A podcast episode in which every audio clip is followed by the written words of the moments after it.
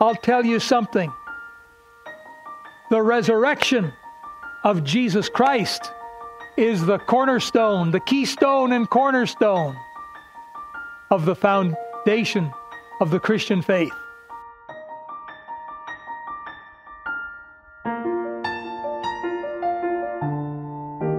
Well, let me ask you a question. Are you superstitious?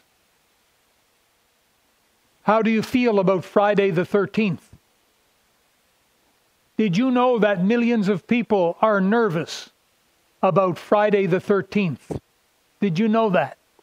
You probably did because uh, they make movies about it. I think there is a movie called Friday the 13th, isn't there?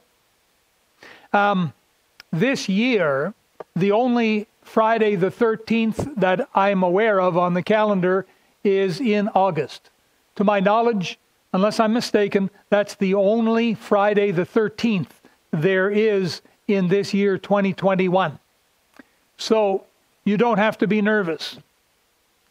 You know, actually, in other parts of the world, it's not Friday the 13th, it's Tuesday the 13th they're afraid of. Yes, in Greece, Romania, and the Spanish speaking countries, it tends to be Tuesday the 13th. Well, this idea of 13, where in the world did that come from? Who came up with that? Well, some people believe in numerology, the study of numbers, and they think that the number 12 is the, is the number of completeness. I guess they figure that because something to do with um, maybe 12 months in the year, 12 tribes of Israel, 12 apostles, um, the zodiac, and so on. They, they think that 12 is complete. Therefore, 13, 13 must be cursed if it's 13, you see? So that's why they they say, well, 13 is a, a very unlucky number. And some people, to put a parody on it, they say, lucky 13. Did you know that a lot of hotel buildings, they have a first, second, third floor, eighth, ninth, 10th, 11th, 12th, 14. They do not have a 13th floor. The, uh, the 13th floor is actually the 14th floor. Or I should say it's the other way around but you won't find the number 13 on the buttons going up for the elevator. Isn't that something? Why do they do that? Simply because a lot of people will not rent a room on the 13th floor because they're superstitious. Well, what about Friday? Why did they choose Friday the 13th? Well, many people believe it's because Jesus was crucified on a Friday. And now, while a lot of people call that a bad thing, some of us call it a good thing. Yea, indeed, I'll be adamant about it. We call it Good Friday. Good Friday, because that's the day when our Savior went to the cross and was nailed there and bled and died for our sins. So it's a good day. You know, today, we think it's the greatest thing that ever happened. Particularly the death, burial, and resurrection, the greatest thing that ever happened. See, you got to start somewhere, so we start with the death. Good Friday. So we think it's the greatest thing. But when it happened, they didn't know 2,000 years ago when Jesus died. Now, Jesus knew what was going to happen, but the others didn't know. They didn't know he was going to rise from the grave. All they knew was that Jesus, their Savior, their King, died on an old Roman cross. They, they asked themselves, Is he dead? Is he dead? Because remember, they, they wanted to hasten death because the next day was the Sabbath. And so they broke the legs of the two malefactors on either side of him, thereby speeding up the death. But when they came to Jesus, they said, We think he's dead. This one, I think he's dead. And so they took a spear and they gave him a little poke, a little jab, no movement. They pushed it a little further till they had pushed the pole into his side, and out came blood and water. The separation of that plasma, that blood, that water from the blood that happens at death. and they certified that he was dead. And of course, they took his lifeless body down off the cross and they put him in a borrowed tomb. They hastily wrapped him up, intending to come back the first day of the week, which was Sunday, and do a proper Jewish burial. That's all they knew, folks. But on Sunday morning, a couple of the women were the first to come to the tomb, and they came expecting to see Christ's dead body. They were not going to view life, they were going to touch death. They were not going to give thanks. They were going to shed tears. You know, some people have that mentality toward life itself. They look upon life and their life in particular as a very gloomy thing. My friend, if you're watching today, how do you view your life? Are you happy with your life? Or do you think your life is a big mess and it's going to end in disaster? And some people feel this way about life. They have the same expectation as the women had who came to the tomb. And they think that life is nothing but a long walk toward a gloomy death. And every day is a, another step closer to the tomb. And that's how they view life. Well, we have wonderful news, folks. We have wonderful, glorious news for you today. There is another way. Your life does not have to be gloomy and doomy. There can be everlasting life at the end of the road for you. Let's begin with a word of prayer. Let's close our eyes and bow our heads and talk to our Heavenly Father. And dear Father, we come to you again in Jesus' name. And we ask you again, Lord, to fulfill the desire of our heart right now, right this hour, to glorify yourself through the teaching and preaching. Father, we pray the Holy Spirit would take His word and would apply it to people's hearts. And for those who are not saved, who are not born again, the Holy Spirit would bring them knowledge of sin and righteousness and judgment to come and convince them that now is the time that they need a Savior, a risen Savior named Jesus, and that they would, by faith, look to Jesus today and cast their life into His hands and say, Save me, Lord, I can't save myself. And we pray, Father, for those who are saved who may not be living the victorious Christian life. And we ask you, Father, to increase their faith, that they would take their problems of life and cast them into the hands of Jesus and say, Help me, Lord, I can't help myself. And that today, hearts and lives would be changed for the honor and glory of God. We pray this in Jesus' name. Amen. And so, dear folks, we have this story before us of the women coming to the tomb. And they came seeking death is what they came seeking, but they found something very, very different. Now, when they got to the tomb, the first thing they noticed was the large stone had been rolled away, rolled to one side. Now, today, we know all about it, don't we? But 2,000 years ago, when it was just happening, they didn't know all about it and they were confused and they were wondering. And for them, as they approached this tomb with the stone rolled away, and remember it was just, just the breaking of day, and the beams of sunlight were just beginning to, to break over the mountain, and there was just a little bit of light, just enough for them to see, and they could see that the stone had rolled away, and the first thing they thought was something is wrong. Today, we would say, no, something is right. But back then, 2,000 years ago, they didn't know. They thought something is wrong. And their first thought is, he's missing. Someone has stolen the body. Grave robbers have come and stolen away the body. 2,000 years later, here we are today.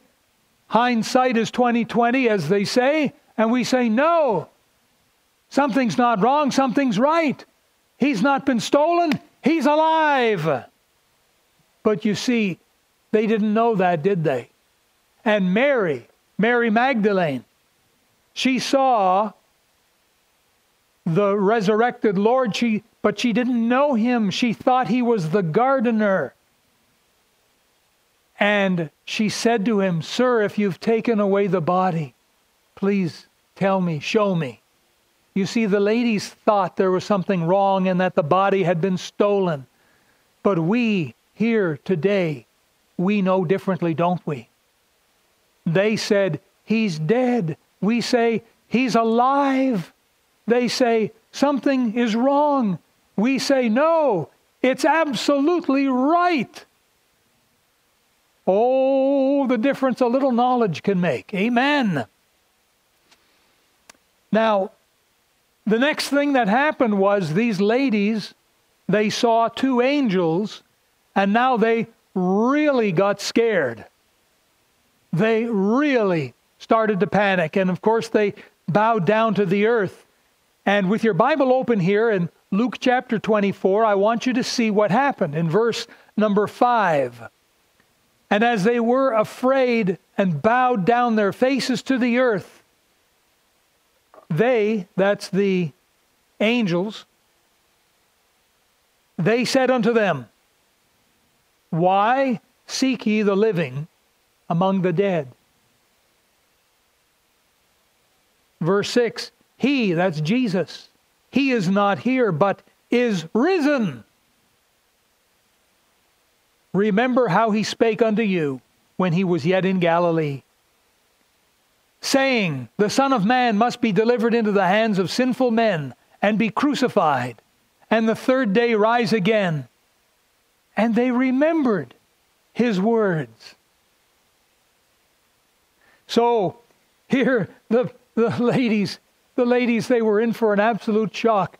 Their poor hearts, their poor hearts were beside themselves, weren't they? Oh my, these women came mourning the dead, and yet what ended up happening is they had an exciting revelation of life. I'll tell you something. The resurrection of Jesus Christ is the cornerstone, the keystone and cornerstone of the foundation of the Christian faith. Here it is right here. The resurrection invaded the place of the dead the resurrection actually broke through. It invaded where the dead lay and brought an exciting new change. After this, of course, the women ran to tell the disciples. Look at verse 9.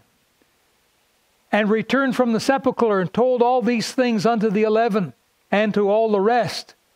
It was Mary Magdalene and Joanna and Mary, the mother of James, and the other women that were with them, which told these things unto the disciples. And look at this, verse 11.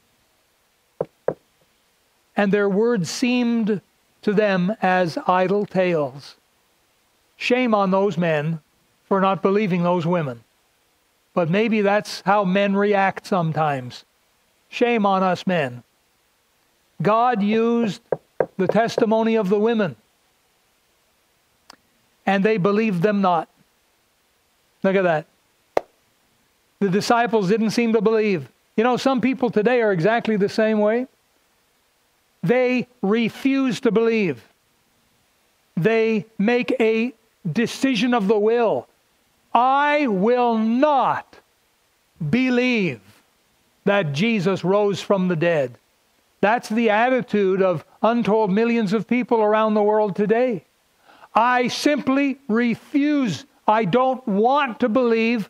I have no place in my heart or my mind for the resurrection of Jesus Christ. They are saying they have no place or desire for God in their lives. Now, some of them may even seem to be somewhat religious in some way, shape, or form. But the moment they admit the resurrection of Jesus Christ, it opens the door. They have to admit a series of other things, including their responsibility before God for their lives. There are so many people today who absolutely, even in the face of overwhelming evidence, they refuse to believe. And yet, if that same evidence proved something else, they'd have no problem believing it. In a court of law, where the evidences are brought in, all of the testimony, conclusive evidence, it's overwhelming. And the jury is forced to a certain conclusion because of that evidence. Likewise, we have evidence of the resurrection of Jesus Christ. Greater minds than mine have studied the subject for years. There's been more than one atheist lawyer and atheist researcher who thought they would conclusively disprove this phony baloney resurrection stuff. And they researched it. It took them months, sometimes years, but at the end they became believers in Jesus Christ and strong proponents for the resurrection of Jesus Christ. The evidence is there, my friend. There are books written, books written that'll help on that subject. But some people today, they don't want to believe it. That's the thing. They don't want to. Because the moment they do that, it spoils all their little plans and their sins. One day they'll have to face God. One day they'll stand before Jesus Christ Himself. And Jesus will prove to them conclusively that they willingly, knowingly turned their back away from the truth and away from God. That's what's going to happen. The Apostle Peter decided he would go and take a look anyhow. John went with him. And Peter went and took a look. But look at verse 12. Then arose Peter and ran into the sepulchre, and stooping down, he beheld the linen clothes laid by themselves, and departed, wondering in himself at that which was come to pass. What's happening? thought Peter. You know, many people wonder today what it all means. Why did Jesus have to die in the first place, they wonder? Did he really rise from the grave, they wonder? They wonder if Jesus can really change their lives, or is it all just too good to be true?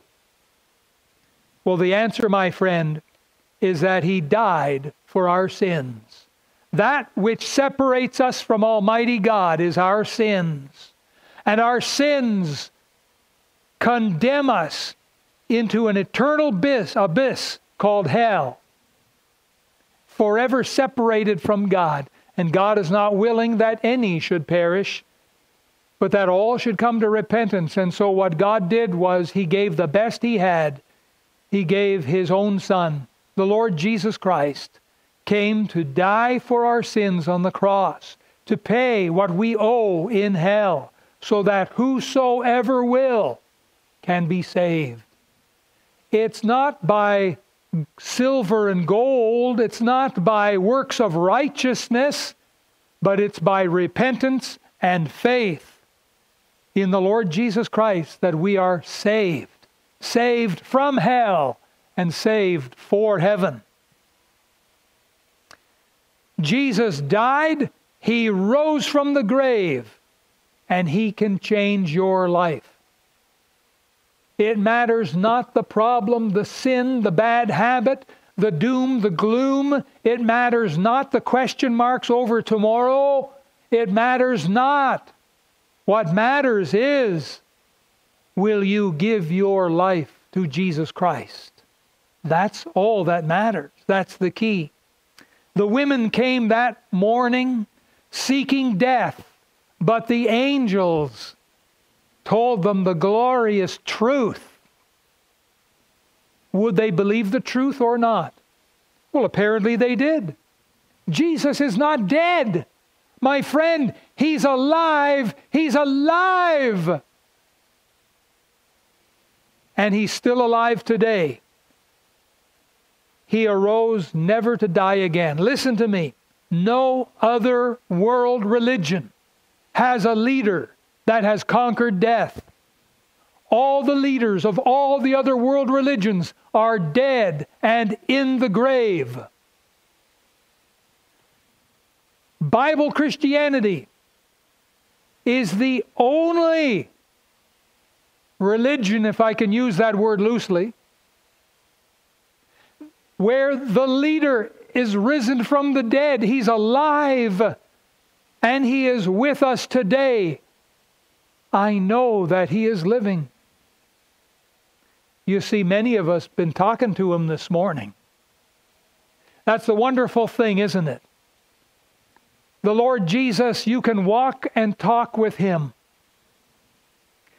Other people in other religions, they don't walk and talk with the leaders of their religion. Those leaders are dead. Maybe they left behind a series of writings or a book or something, and their followers are reading their writings and trying to follow these writings of do's and don'ts. And they go through their religiosity and their symbols, sometimes using water, sometimes using incense.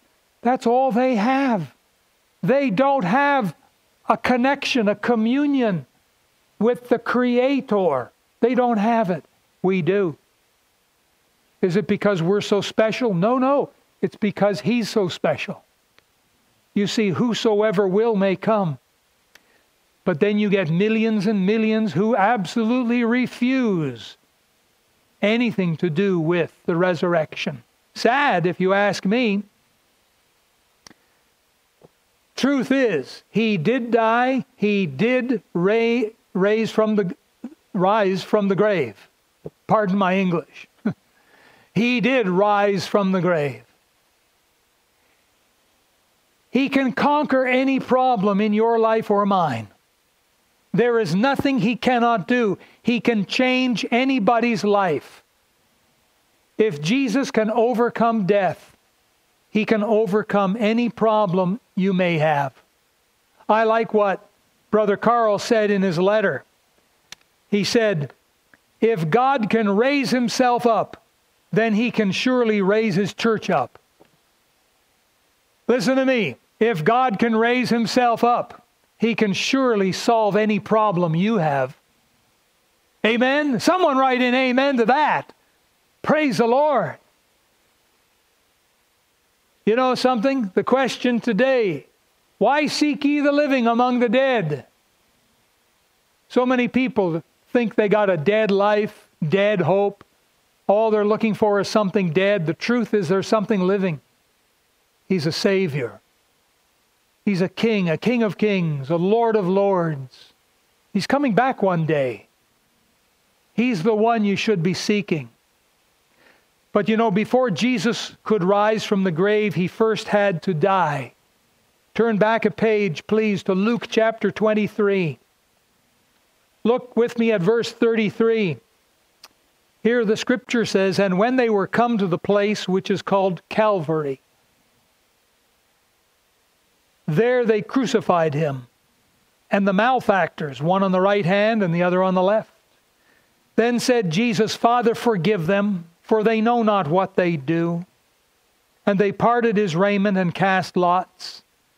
And the people stood beholding, and the rulers also with them derided him, saying, He saved others, let him save himself, if he be Christ, the chosen of God. And the soldiers also mocked him, coming to him and offering him vinegar, and saying, If thou be the king of the Jews, save thyself. You see, Jesus he received the worst the world had to offer. Verse 38 And a superscription also was written over him in the letters of Greek and Latin and Hebrew This is the King of the Jews. By the way, some of you know that you see pictures of the cross with a little inscription above the head of Jesus with the letters I N R I, INRI, I N R I. It's Latin. It means Jesus of Nazareth, King of the Jews. That's what it means in English.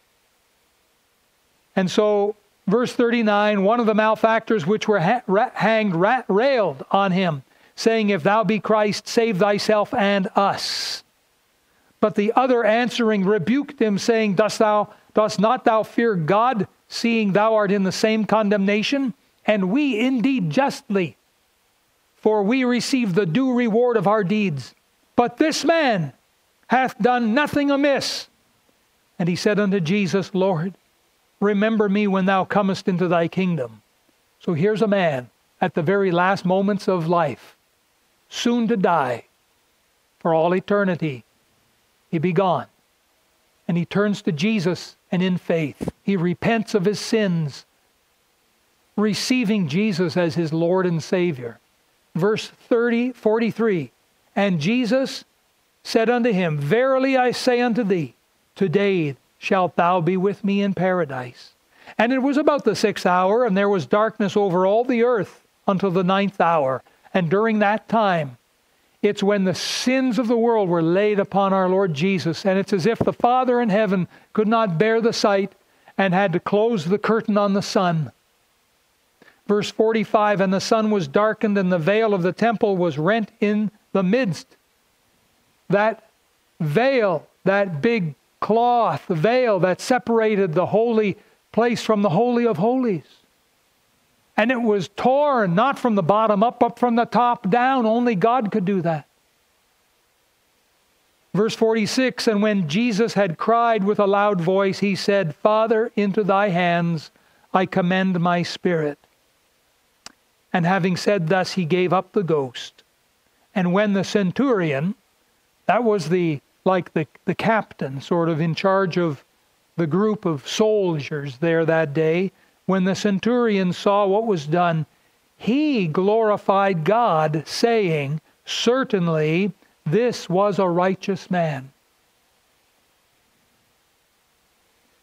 You may say, Well, why? Why did Jesus have to die? Well, that's a good question. The answer is that Jesus was something like the story of the ant and the grasshopper. And Jesus was like the ant in the story of the ant and the grasshopper. And you may be wondering, what is this story of the ant and the grasshopper? Let me tell you. A number of years ago, the mother of a nine year old boy, the boy's name was Mark, the mother received a phone call in the middle of the afternoon. It was the teacher from her son's school. And she said, she said, Mrs. Smith, she said, something unusual happened in your son's class. Your son did something that surprised me that I thought you should know about immediately. And Mrs. Smith was alarmed, thinking something dreadful. And the teacher continued, she said, Nothing like this has ever happened in all my years of teaching. You see, this morning I was teaching a lesson on creative writing. And as I always do, I tell the children the story about the ant and the grasshopper. The story is about the ant working hard all summer, preparing its food for the fall and the winter, storing up plenty of food. Whereas the grasshopper, it just plays all summer and does no work. And so winter comes and the grasshopper begins to starve because he has no food. And so he begins to beg and he says, Please, Mr. Ant, you have much food. I'm going to starve. Share some of your food with me. And Mrs. Smith, at that point, I stop and I tell the, students, I say, Now, it's up to you to finish the story. Mrs. Smith said, Well, what happened? The teacher said, Well, Mrs. Smith, your son raised his hand. I said, Yes, Mark. He said, Teacher, may I draw a picture?